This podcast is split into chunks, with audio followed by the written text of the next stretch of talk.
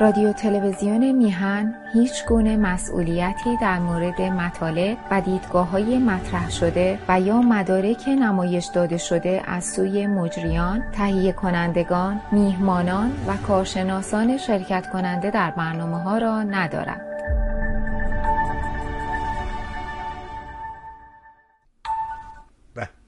با درودی دوباره خدمت یکایی که شما خوبان و نازنینان سعید بهبانی هستم. در این روز دوشنبه. دوشنبه نیمه فروردین شد.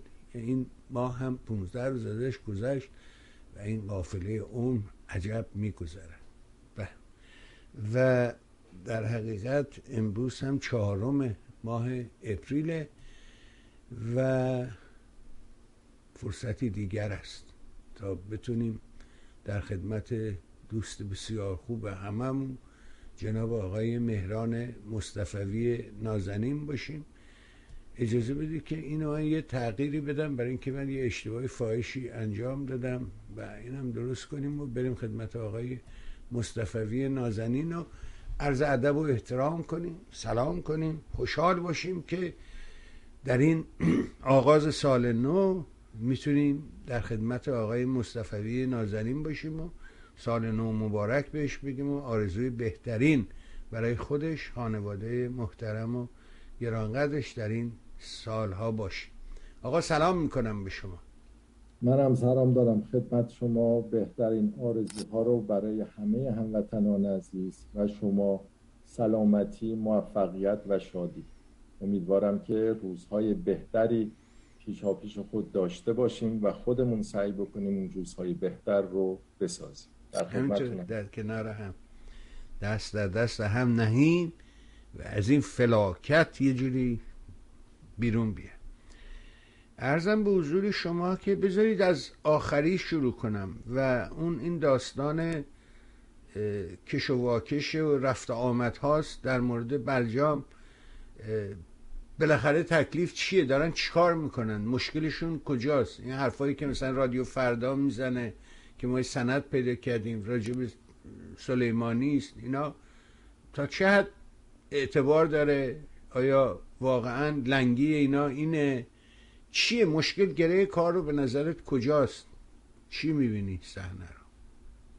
خدمتتون ارز کنم آقای بهبانی. من امروز در جلسه کاری بودم در فرانسه که محققای بسیار صاحب نظر و بالایی شرکت داشتن درباره آینده انرژی فرانسه. و یکی از طرحهای بسیار مهمی که دولت سرمایه گذاری کرده طرح اینکه بخش خورشیدی رو در فرانسه بسیار توسعه بده. وقتی که من در اون برنامه هستم می‌بینم در غرب چه میگذره و وقتی که فکر می‌کنم من باید بیام تر برنامه تلویزیونی 20 سال شرکت بکنم درباره برجام که آیا این توافق صورت می‌گیرد یا نمی‌گیرد. واقعا حالم بد میشه وقتی فکر می‌کنم چه سرمایه های وطن در این 20 سال برای هیچ پوچ از بین رفته و ما هم باید بیایم اینجا بنشینیم و درباره این آقایان که چرا این مذاکرات رو می‌کنن یا نمی‌کنن توافق می‌شود یا نمی‌شود صحبت کنم. می‌دونید که بارها و بارها گفتم ایران اصلا نیازی به غنی سازی نداره که دربارش مذاکره بکنیم و 20 سال مذاکره بکنیم که این میزان غنی سازی چقدر باشه. در حال سوال شما برگردم. شش سال از برجام گذشته نتیجه این شش سال چه بوده؟ از دید من نتیجه این بوده که هم غرب به این نتیجه رسیده هم دولت ایران که راه به سمت ساختن بمب اتمی امکان نداره سوی جمهوری اسلام. هم جمهوری اسلامی رو می‌دونه برای اینکه اگر این انتخاب رو بکنه غربی ها به راحتی با توجه به اطلاعات کاملی که دارن می‌تونن تمام این تأسیسات رو از بین ببرن و حداقل برای پنج سال ده سال همه چیز رو عقب بندازن. پس اصولا از دید من این صحبت هایی که داره صورت می‌گیره و در وین صورت می‌گیره اصلا ربطی به مسئله اورانیوم و غنیسازی نداره. اگر دقت بکنید از سه هفته پیش اینها میگن که تقریبا به توافق نزدیک شدیم و توافق داره صورت می‌گیره و و آمریکایی ها گفتن توپ در زمین ایرانه. آقای عبداللهیان میگه توپ در زمین آمریکاست. اون توپ چیه؟ اون توپ سرمایه های وطن ماست اقتصاد کشور ماست که به همدیگه اینها پاس میدن و دربارش مذاکره میکن حالا چرا من میگم ربطی به غنی سازی نداره؟ اگر دقت کنیم می‌بینیم که موضوع اختلاف این است که آیا سپاه پاسداران در لیست سازمان های تروریستی قرار بگیره یا نگیره؟ در لیست سازمان هایی که باید تحریم بشن قرار بگیرد یا نگیرد؟ و درباره این دارن صحبت و بحث می‌کنن. ولی مسئله اینه که آمریکا اینها فکر می‌کردن که غنی سازی رو بکنن 60 درصد دیگه همه این غرب میاد و تسلیم میشه و هم چیزایی که آقای خامنه ای گفته بوده که اولش گفته بود اصلا ما مذاکره نمی‌کنیم مذاکره ای نداریم. اونا بیان تحریم ها رو بردارن همه تحریم ها رو هم بردارن تا ما بیایم و دوباره به تعهداتمون عمل بکنیم. خب بعد گفتیم حالا مذاکره می‌کنیم فقط برای که تحریم ها برداشته بشه. وقتی قبول کرد مذاکره بشه بعد که مذاکره داره می‌کنیم میگه ما باید تحریم ها رو بردارن. ایران راستی آزمایی بکنه. حالا کار به کجا رسیده؟ کار به کجا رسیده؟ به اینجایی که اصلا این صحبت ها در میان نیست. تحریم ها باقی میمونه. تعلیق میشه. و آمریکا در مورد سپاه پاسداران گفته به این راحتی شما را از لیست تحریم ها بر نمیداریم. شما باید تعهد بدید که وارد مذاکرات بشید. با ما مستقیما. درباره مسائل منطقه درباره مسئله پهپادها درباره مسئله موشکی درباره مسئله یمن و عربستان درباره مسئله عراق درباره مسئله لبنان و افغانستان و تعهدم بدید که در خارج از کشور خارج از ایران عملیات تروریستی انجام نمی‌دید. از جمله این که بارها اعلام کردید که می‌خواهید کسانی که قاسم سلیمانی رو به قتل رسوندن اونها رو تنبیه کنید و ترور کنید و در روزنامه هاتون و در سایت هاتون این چیزها رو می‌نویسید. باید تعهد بدید که دست به این کار هم از جمله نزن. خب پس می‌بینیم که اصلا بحث بر سر این که میزان غنی سازی چقدر باشه و چقدر نباشه نیست. اونها انجام شده. همون برجام هست. ایران رو کاملا کنترل می‌کنن. دوباره هر آنچه که غنی کرده باید دوباره از بین ببره یا بفرسته به روسیه. 60 درصد که اصلا بحثش نیست 20 درصد گفتن دو کیلو می‌تونه نگه بداره و بقیه باید زیر 5 درصد و اونم 300 کیلو. بقیه رو باید از مین ببره. سانتریفوژ های جدیدم دیگه نباید استفاده بکنه و راه بیاندازه. اینها رو از ایران خواستن و ایران هم اینها رو قبول کرده. خب حالا چرا این به اصطلاح توافق صورت نمی‌گیره؟ مشکل کجاست؟ اول یک عده گفتن که روزها مانع شدند و روزها نمی‌ذارن. من با همچین باوری نداشتم. گفتم که روزها چیزی ندارن اصلا در این وسط. اونها فقط نیروگاه بوشهر است و سخت رو بدن و کار دیگه نقش دیگه ای ندارن. در این زمینه که بتونن بتوانن مانع بشن. برای که مانع شدن یعنی چی؟ یعنی مکانیسم ماشه رو روزها را بندازن و برای روزها هم حماقت برای که تمام اون تحریم های شورای امنیت سازمان ملل باز میگرده. خب دیدیم که روزها گفتن تضمین بدیم. آمریکا گفت همه این تضمین ها در اون برجام هست. ما دوباره همین ها رو بهتون نیسیم میدیم و همین کارم کردن. ولی در اوکراین وضعیت تغییر کرده. یعنی اون روزای اول که آقای پوتین و جمهوری اسلامی هم به روش همه آقای پوتین فکر می‌کردن که در عرض چند روز اون میره کیه و می‌گیره و در اونجا یک قدرت منطقه میشه. الان اون برگشته. ملت اوکراین مقاومت کرده. آقای پوتین در وضعیت بسیار سختی قرار گرفته. تحریم ها همه جانب است و حتی روس ها اگر بخوان از ایران برای دور زدن برخی از تحریم ها استفاده بکنن باید ایران این تحریم ها حداقل ساده تر بشه که بتونه معامله کنه با غربی ها و روس ها هم از اون طریقه بتونن استفاده بکنن. اگر امکانشو داشته باشه خب پس مانع هم روسیه نیست. مسئله کجاست؟ مسئله در درون بین اصولگرا هاست من دفعه قبل هم فکر کنم این رو گفتم. الان دیگه کاملا جدی شده. تا حدی که برخی از اون اصولگراها مثل آقای نبویان که در مجلس شورای اسلامی حضور دارد و نماینده است دست پیدا کرده به صورت این مذاکرات توافق. و یک یک اومده اینها رو شمرده و گفته اینها بدتر از اون چیزی است که در زمان برجام وجود داشت. و باید آقای رئیسی کاملا جلو این رو بگیره. یعنی اینا اومده بودن. حدود یک سال بعد و بیرا می‌گفتن به ظریف و روحانی که این چه توافقی بود و این مایه شرم است و نمی‌دونم مکانیزم ماشه را قبول کردید و اون رو قبول کردید. حالا خودشون اومدن و همه اون چرا که می‌گفتن بد هست و اونها خیانت تا حد خیانت اونها رو میشمردن که این کار رو کردن. آقای امیر عبداللهیان گفته ما همین در سطح برجام می‌خوایم عمل بکنیم. و اون قانون مجلس قانون کذایی مجلس شورای ملی که نمی‌دونم آمریکا باید تمام تحریم های چه برجامی چه غیر برجامی رو برداره. ایران راستی آزمایی بکند نمی‌دونم صبر بکند. بعد به تعهداتش آهسته آهسته عمل بکنه یک باره می‌بینیم همه اینها روی حواس اصولگرایی ها که با این شعار آمدن دو دسته شدن. حرفشون چیه؟ اختلافشون سر چیه؟ و خب اینا که مشکلشون مشکل هسته ای نیست. اصلا مسئلهشون مسئله هسته ای نبوده از آغاز.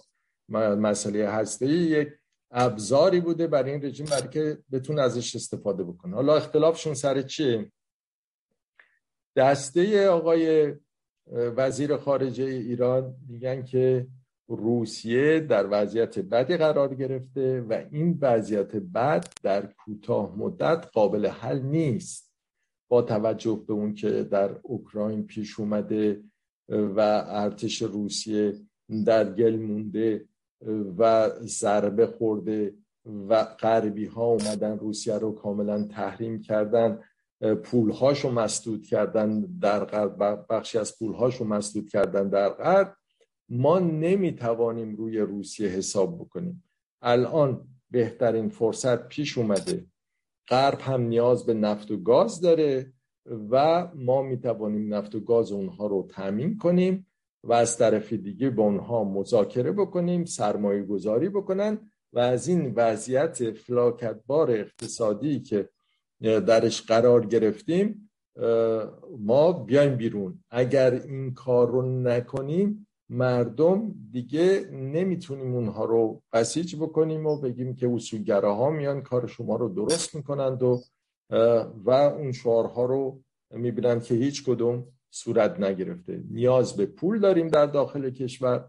باید این پول بیاد تا به بخش از جامعه ما این رو تصدیق بکنیم. و بتوانیم وضعیت رو کاملا تغییر بدیم. اون بر به این طرف چی میگه؟ میگه درسته که روسیه الان در وضعیت بدی قرار گرفته ولی ما الانش هم نفت رو داریم صادر یعنی آقای بایدن با اینکه صدور نفت ایران تحریم شده طبق قوانین آمریکا و آمریکا می‌تواند این رو به اجرا بگذاره. از اونجایی که بازار جهانی نیاز به نفت داره و اینها نمی‌خوان قیمت های نفت بیش از حد بالا بره برای که اقتصاد ضربه می‌بینه ما داریم نفتمون رو صادر می‌کنیم. الان صادرات نفتمون رسیده به میزان قبل از تحریم ها رسیده به میزان قبل از تحریم ها و باید همون سیاست نزدیکی با چین و روسیه رو ادامه بدیم و نفتمون هم می‌توانیم بفروشیم و از طریق, از طریق فروش نفت این پول رو به اقتصاد وارد بکنیم. اگر بریم دنبال مسئله توافق با آمریکایی ها و اونطور که آمریکایی ها می‌خوان این توافق رو درباره مسائل منطقه هم انجام بدیم. ما اون چی که ذات این رژیم است و اون چیزی که این رژیم برش استوار شده یعنی دشمن تراشی و دشمن سازی و دشمن بازی با آمریکا رو از دست میدیم. و اگر این پایه رو از دست بدیم اوضاع از کنترل ما خارج میشه. و الان با مسئله رهبری هر آن ممکنه با مرگ خامنه ای هم مواجه بشیم و این امکان برای ما دیگه وجود نداره. این اختلافات در درون حتی سپاه پاسداران هم وجود داره. اون حرفی که آقای امیر عبداللهیان اومد گفت گفتش که سپاه حاضر شده ایثار بکنه و گفته اگر مسئله مردم رو حل بکنید نگران سپاه نباشید اون حرفی نیستش که این وزیر خارجه از خودش زده باشه بلکه با بخشی از این سردارای سپاه که اونها هم می‌خواهند با آمریکا نزدیکی پیدا بکنند با اونها مطرح شده ما اومده این حرف رو علنا زده. و اونور اومده گفته آقای وزیر خارجه شما فضولی کردید و صحبتی که کردید اصلا ربطی به وزارت خارجه نداره. و باید بدونید در چه زمینه و در چه حوزه شما باید عمل بکنید. و این صحبتاتون باعث تضعیف میدان میشه. تضعیف میدان میشه. خب پس این مکانیسم رژیم که تبدیل به دو کردن و حذف یکی از دو الان رسیده به کجا؟ رسیده به درون اصولگراها. یعنی اگر از روز اول انقلاب در نظر بگیریم که یک به اصطلاح حجم بزرگی بود. همه گروه ها در درونش بود. یکی یکی یکی یکی بیرون کرد و تا چند سال پیش رسید اصلاح طلب و اصولگرا. اصلاح طلب را هم کاملا حذف کرده. الان رسیده به اصول اصولگرا و اصولگرا هم دو دسته شدن. خب این نشون میده که این رژیم هرچه اینها حذف می‌کنن خب مسلما ضعیفتر و ضعیفتر و ضعیفتر میشن و تقابل در درونشون بیشتر میشه. خب رژیمی که هیچ گونه پایه ملی نداره و هیچ گونه به اصطلاح حمایتی از جانب مردم نمیشه به این وضعیت هم مسلما گرفتار میشه. در فکر این هستش که باج رو بیشتر به آمریکایی ها بدیم یا باج رو به روس ها بدیم و دعوا سر باج دادن است و اون شعار نه شرقی و نه غربی شده. اگر لازم باشه هم شرقی هم غربی یا گاهی شرقی گاهی غربی ادامه داره. خب یک رژیمی که توهی شده از همه چیز از هر گونه پایه‌ای اصلا راجب اعتقاد و این چیزا که دیگه اصلا صحبت نکنیم باورهای مذهبی که اصلا صحبت نکنیم. حتی خود اکثریت باورمندان داخل کشور هم می‌دونن که این رژیم کوچکترین باوری نداره و یک رژیم اهریمنی است. ولایت مطلقه اهریمن حاکم هستش. گیر کرده 20 سال این مسئله هسته ای رو می‌خواد ازش استفاده بکنه و در انتظار می‌ذاره جامعه رو و اون چیزی که مایه تاسف هستش این که بخشی از گروه های سیاسی بخشی از کسانی که به اصطلاح حضور دارن در صحنه سیاسی در انتظار این هستند که آیا این به اصطلاح برجام به جای می‌رسد یا به جایی نمی‌رسد؟ آیا این بالاخره موفق میشن یا موفق نمیشن؟ این فرصت ها رو از دست دادنه. یعنی اگر تا زمانی که ملت ایران خود در دست نگیره این مسئله رو. تا وقتی که اقدام نکنه تا وقتی که نگوید این سیاست هستی یک جنایت بزرگ است. من اینجا اعلام می‌کنم. این رژیم اگر اعدام های اول انقلاب رو نکرده بود اگر سرکوب ها رو نکرده بود اگر توهین به تاریخ و میراث فرهنگی ایران نکرده بود اگر توهین به بانوان و زنان و جوانان کشور نکرده بود اگر بخشی از مردم ایران رو به خارج نرانده بود و فقط این سیاست هسته رو پیش برده بود باز هم با خاطر این باید به عنوان یک جنایت بزرگ محاکمه بشه. برای که بسیاری از چیزهایی که در کشور ما الان جامعه دچار شده این فقر عظیم این فقر گسترده این نابسامانی های اجتماعی نتیجهش همین سرگرم کردن مردم با با چیز؟ با این سیاست هستی است که پایه و اساسی نداره. پایه و اساس نداره. چرا نداره؟ برای اینکه من اول صحبت ها گفتم. کشور ما اصولا به انرژی هسته نیاز نداره. اگر هم نیاز داشت به انرژی هسته ما یک راکتور بیشتر نداریم. تمام این دعوا سر غنی سازی است اما احتیاج اصلا به غنی سازی نداریم. خب وقتی که نیاز به غنی سازی نداریم این سرمایه های عظیم رو هدر دادیم. اگر این سرمایه ها در کشور ما که 300 روز خورشید داره 300 روز نور داره و بخش وسیعی داره که می‌تواند در اونجا همین پنل های خورشیدی رو که در فرانسه ای که بیشترش هوا ابری است می‌خوان بگذارن. اگر در ایران ما گذاشته بودیم تکنولوژی که ساده است تکنولوژی که خودمون می‌توانیم در اون ابداعهایی داشته باشیم پیشرفتهایی داشته باشیم الان ما در جا و مرحله دیگه ای بودیم. ولی متاسفانه این کار صورت نگرفته. برای اینکه این رژیم رژیم بلاحت و بیکفایتی نه همون که گفتی رژیم اهریمن یعنی شیطان. همش در حال فریب و تاریکی و سیاهی و ثانیه که وارد شدن جز مرگ و نکبت چیزی برای مردم نداشتن. در مورد همه انرژی خورشیدی شاهد بودیم که عربستان با کمک انگلستان و فرانسه یه مرکزی رو در اون صحرا داره درست می‌کنه که بتونه از تولید برقش به همسایه ها بفروشه درآمد حاصل کنه و ولی ایران متاسفانه نمی‌دونن دست کیه که اینقدر نادانه. اما بذارید یکی دو تا پرسش اینجا مطرح میشه بر اساس فرمایشات جناباری و شما همیشه گفتید آقا ایران به این اصلا نیازی به این کار نداره. برای اینکه برای چی می‌خوایم غنی سازی کنیم؟ چی می‌خوایم درست کنیم؟ یه نیروگاه داری اونم روسا گفتن متحدن سوختشو بدن. اصلا نیازی به این بازی ها نیست اما مجبور کردن که اونجا سوخت رو ایران سوخت خودشونو بدن و ول هم نخواهند کرد به خاطر این مسئله. برای که تنها وسیله حضور داشتن در سیاست هستی همون نیروگاه بوشه آه آفرین. بله.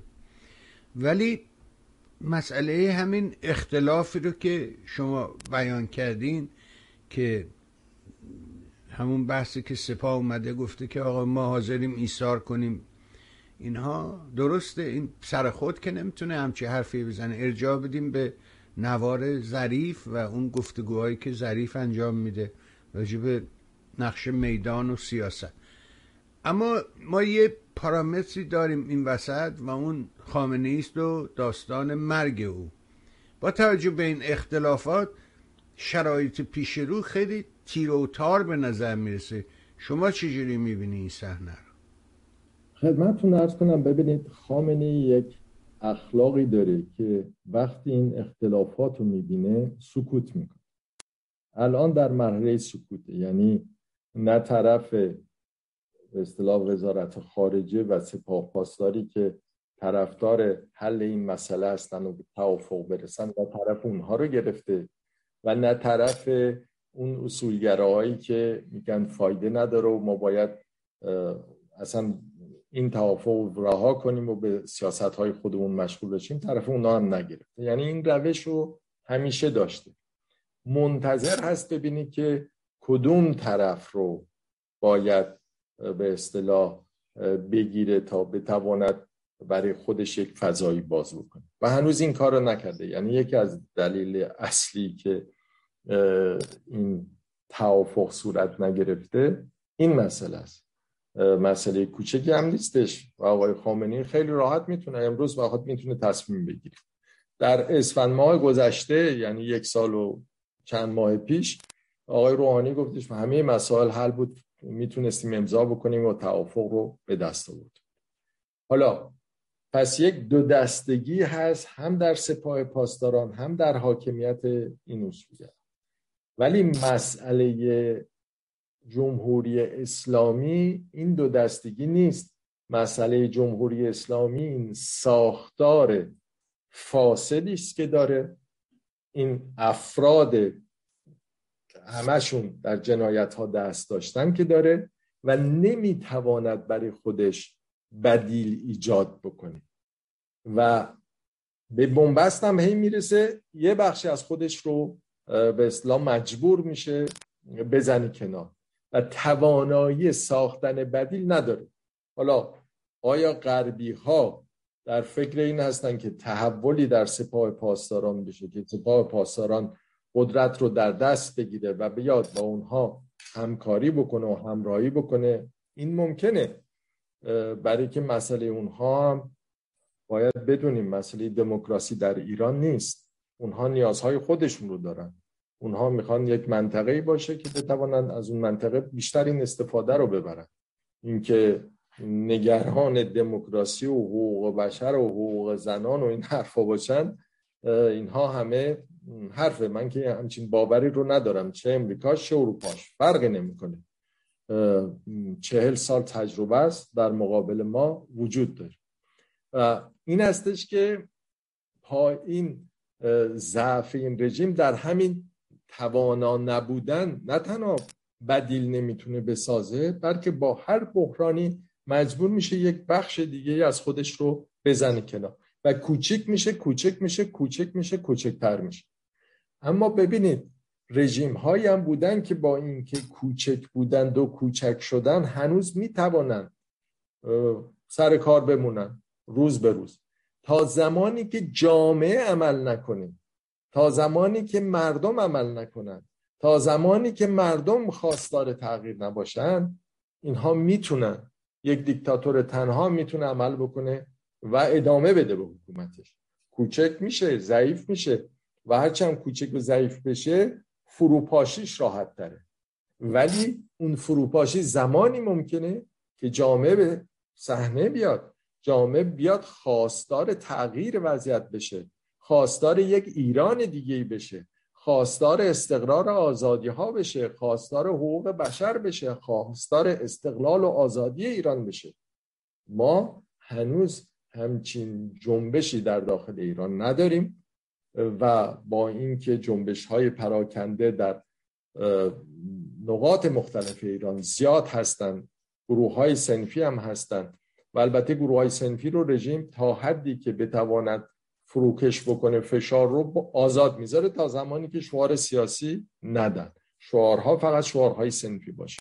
ولی واقعیت امر این است که مسائل سنفی و اقتصادی و اجتماعی در این ساختار سیاسی راه حل پیدا نمی‌کنه و نمی‌تواند راه حل پیدا بکنه.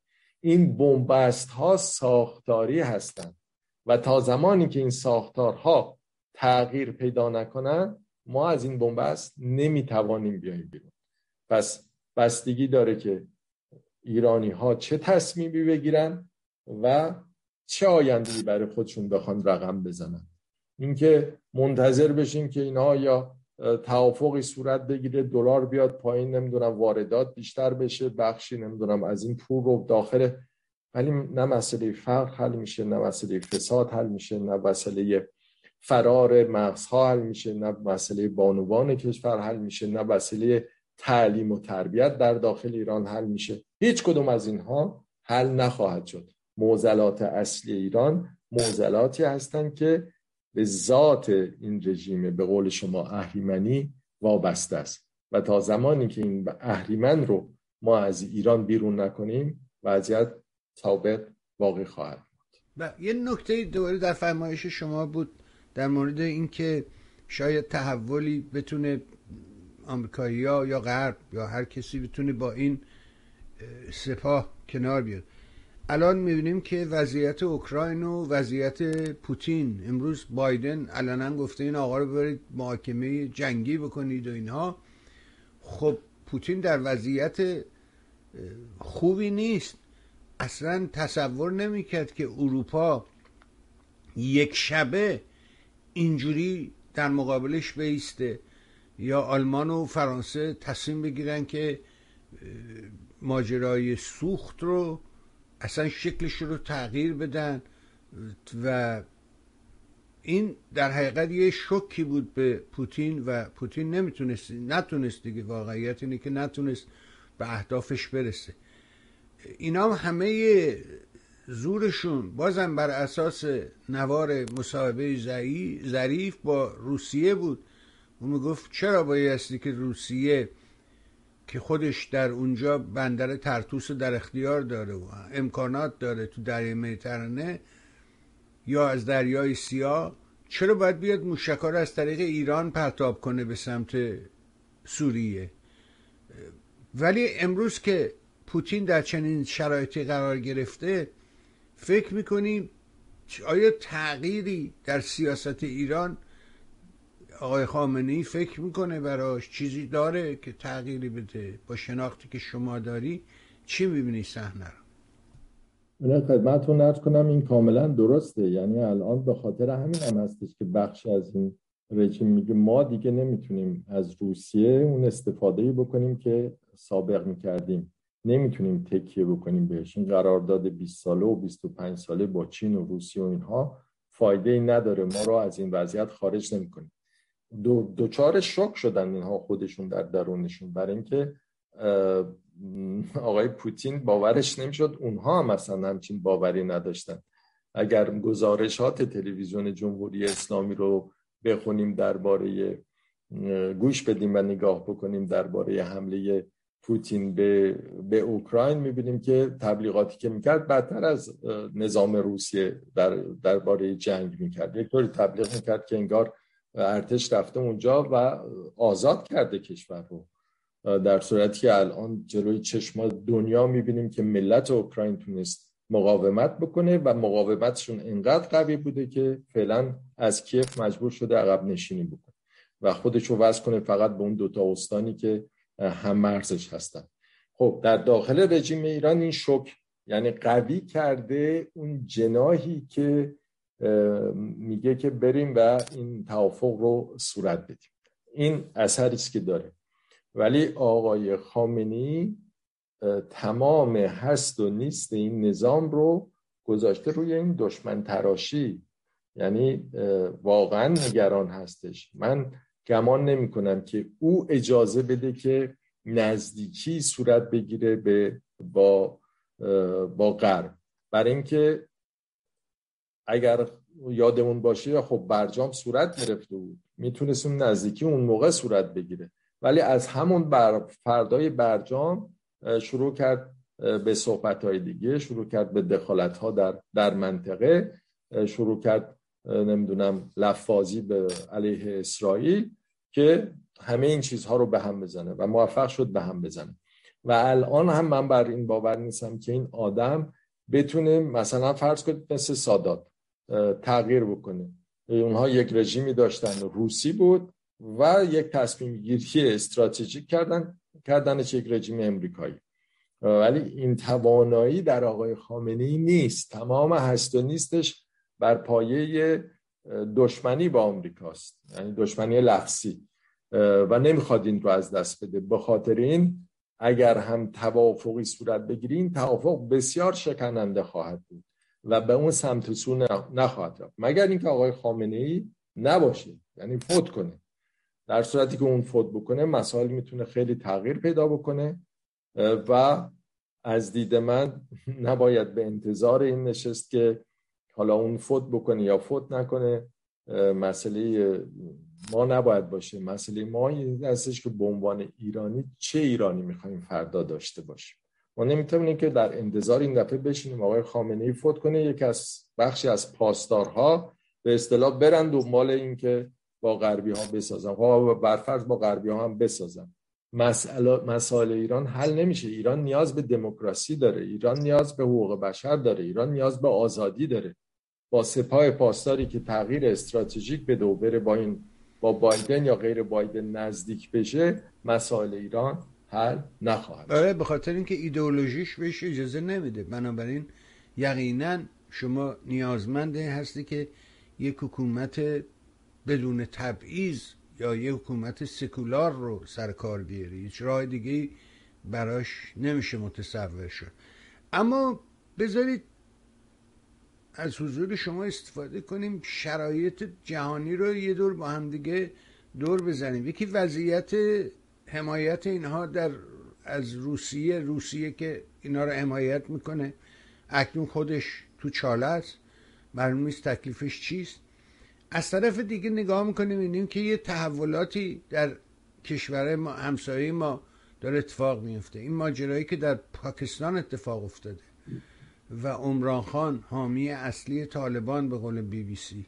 ولی قبل از اینکه حامل اصلی عامل اصلی حمایت طالبان باشه یادمون باشه که اولین جمهوری اسلامی در پاکستان اتفاق افتاد. پاکستان اصلا بنیادش بر اساس کشور اسلامی و مردمان پاکه.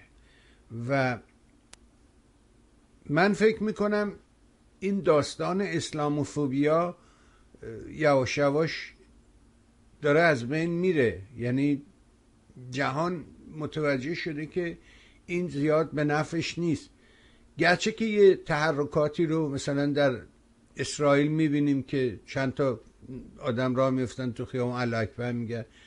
اون ربطی به ماجرای اسلام نداره. اون از گذشتم اختلاف خودشون فلسطین و اسرائیل یه موضوع سوایی از ماجرای اسلامی. این داستان اسلامی شدن فلسطینی ها همه می‌دانند که بعد از ایجاد جمهوری اسلامی در ایران به وجود اومد و در حقیقت جنبش ها مثل همین حماس و غیره عمل در حقیقت بیرون اومد. بعد از تو دل عمل حزب الله و جهاد و اینا یکی یکی شاخه های بیرونیش شدن.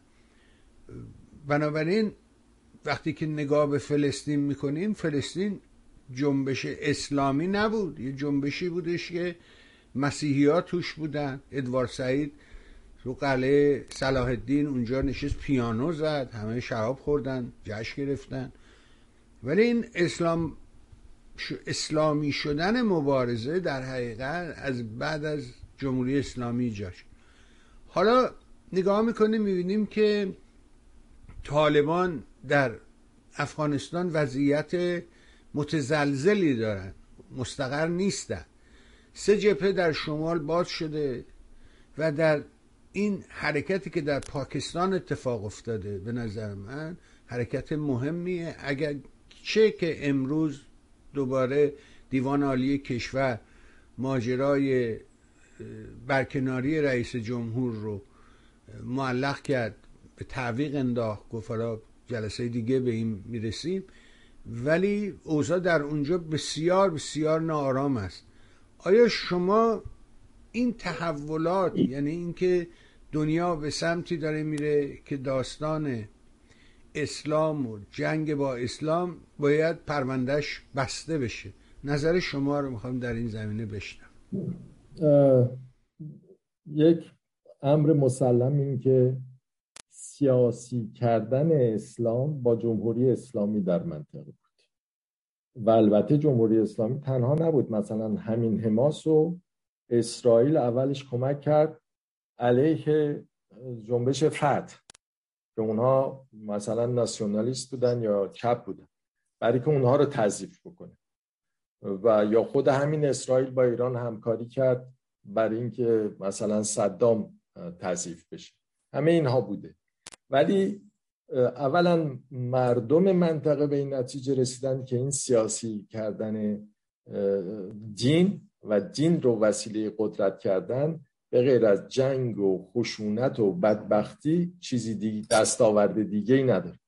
پس یک طرف حرکت مردم است. یعنی حرکت کلی فرهنگی مردم مسلمون این کشور هاست که خود به این نتیجه رسیدن که بیشترینش در خود ایرانه یعنی اگر آمار بگیرن که در بین کشورهای مسلمون کدوم مردم هستند که با دولت دینی بیشتر مخالف هستند من فکر کنم که بیشترینش در ایران باشه. یعنی حتی از کشورهایی مثل تونس و مراکش و الجزایر و از همه اینها بیشتر باشه برای که مردم با تمام جون خودشون این رو تجربه کرد. پس یک حرکتی است که یعنی همراه با افول جمهوری اسلامی با اون هم هست. توانایی می‌بینه همه جا شکست بوده به جایی نرسیدن. گروه های سنی هم متوجه همین مسئله بودن برای که فقط گروه های شیعه نیستن. و داره کوچیک میشه. داریم میریم به سمت کوچیک شدن. هنوز کاملا از بین نرفته این اسلام سیاسی. هنوز قوی هستش ولی بسیار ضعیفتر از موقعیتی است که ده سال پیش مثلا داشت در افکار عمومی بود. کشورهای دیگه هم اونها مسئلهشون این نیستش که اینها طرفدار اسلام سیاسی هستن یا مخالف اسلام سیاسی هستن. اونها می‌خواد ببینن که در این موقعیت چه توازن قوایی می‌تونن برقرار بکنن که بیشترین سود رو ببرن. و الان که می‌بینن این رنگ باخته در افکار عمومی مردم کشورشون براشون راحت تر هست که با این کشورهای حالا خلیج عرب نشین خلیج فارس و بعد هم شاید با خود ایران و با اینها بشینند و صحبت بکنند. اما مسئله اصلی اینه که جای این اسلام سیاسی رو چی می‌خواد پر بکنه در این کشور؟ این مسئله اساسی است که هنوز کشورهای اسلامی موفق نشدن که بگن که جای این اسلام سیاسی باید حقوق باشه حقوق شهروندی باشه حقوق ملی باشه حقوق طبیعت باشه حقوق انسانها باشه حقوق بین الملل باشه. این رو نه هنوز بسیار بسیار ضعیفه.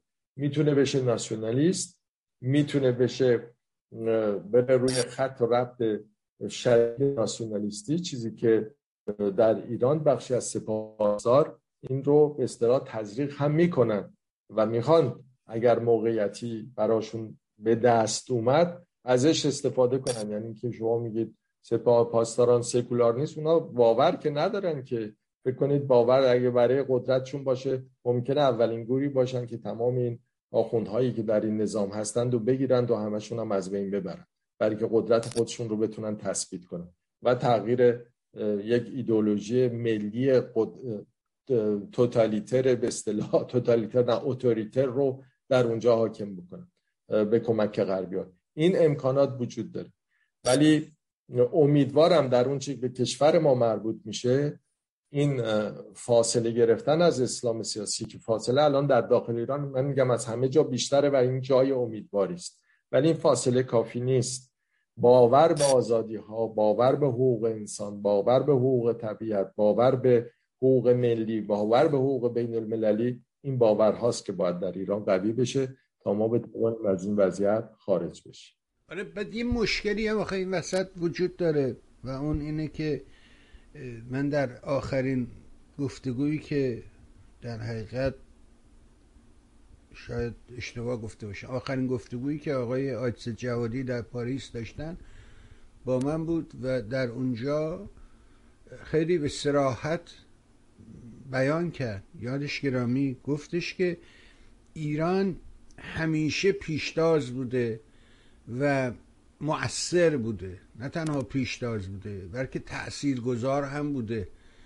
و هر اتفاقی در ایران بیفته میشه الگو برای منطقه. به همین دلیل غربی ها زیاد تمایلی ندارن که ایران جلو بیفته. به خاطر همین سابقه ای که داره. ولی روند در حقیقت زندگی طبیعت مشیت هر چی اسمش هست خلاف این میره و بالاخره ایران از این منجلا بیرون خواهد آمد. و من امیدوارم که این اتفاق بیفته و ما بتونیم از حضور شخصیت های دلسوزی که واقعا هم دانش دارن هم عشق به میهن دارم مثل جنابالی که الان سالهاست در این زمین ها داری کار می‌کنی فعال می‌کنی به دست شماها اداره بشه. نه یه مش جاهل ورشکسته که در جنگ همین هشت ساله که اینا بهش اتکا کنن. اینا جز بازنده ها هستن. اینا کسانی هستن که زیباترین جوانان اون مملکت رو به مسلخ بردن به کشتن دادن. و از خون اونا دارن ارتزاق می‌کنن. و من فکر می‌کنم این تغییر صورت خواهد پذیرفت. هر که هر جوری فکر کنه من امیدوارم که این اتفاق بیفته مرحوم حسین جوادی کاملا درسته و حرف شما هم کاملا درسته.